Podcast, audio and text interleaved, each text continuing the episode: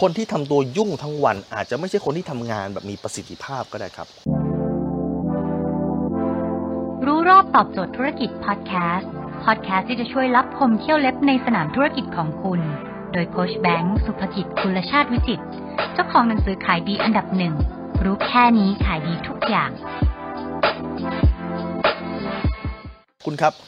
มันมีคนบางคนนะที่ทำตัวเหมือนกับยุ่งทั้งวันเลยโทรไปหาเขาทีไรหรือคุยกับเขาทีไรรู้สึกว่าเขามีภารกิจตลอดเลย แต่คนเหล่านี้บางคนเนี่ยไม่ใช่เป็นคนที่ทำงานมีประสิทธิภาพ หรือไม่ได้เป็นคนที่ทำงานแล้วเกิดผลลัพธ์นะคือคุณต้องแยกระหว่างคำว่า busy กับคำว่า productive ออกจากกันครับ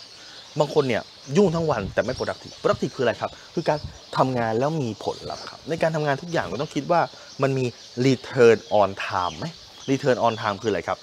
สิ่งที่คุณได้ตอบรับกลับมาหลังจากที่คุณเสียเวลาไป คุณเคยได้ยินคำว่า return on investment ใช่ไหมคุณลงทุนไป 1 0 0 0 0แบาท มันมี return กลับมาเท่าไหร่ มันได้ผลลัพธ์กลับมาเท่าไหร่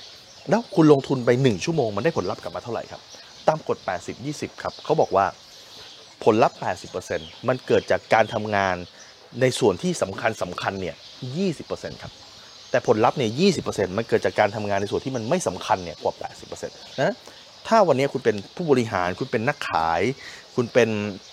นักธุรกิจ คุณจะต้องโฟกัสในส่วนที่เป็น 20%ที่เป็นคอสำคัญครับ เพราะ 20%เนี้ยมันจะนำผลลัพธ์มากกว่า 80%ถ้าคุณจะขยัน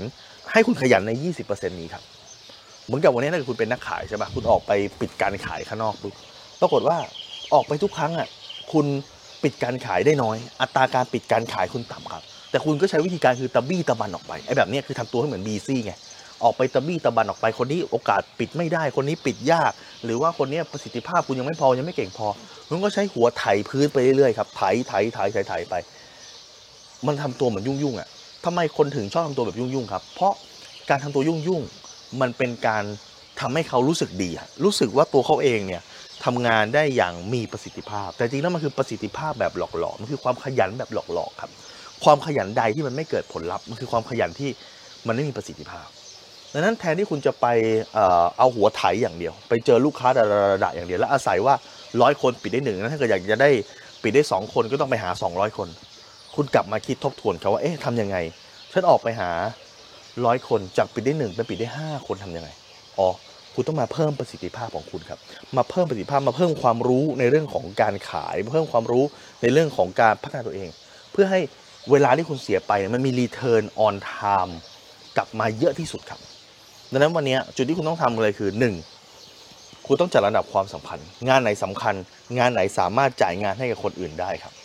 2. ครับคือการโฟกัส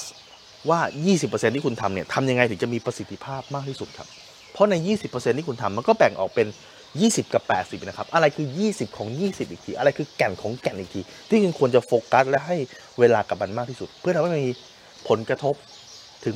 80% ถึงต่อเงินเข้าต่ออินคัมต่อยอดขายครับดังนั้นจงจำไว้ว่าคนที่ดูยุ่งยุ่งๆอาจจะไม่ใช่คนที่ทำงานมีประสิทธิภาพ ก็ได้ครับ แล้ววันนี้คุณทำตัวเองให้ยุ่ง หรือคุณทำตัวเองให้มีประสิทธิภาพครับ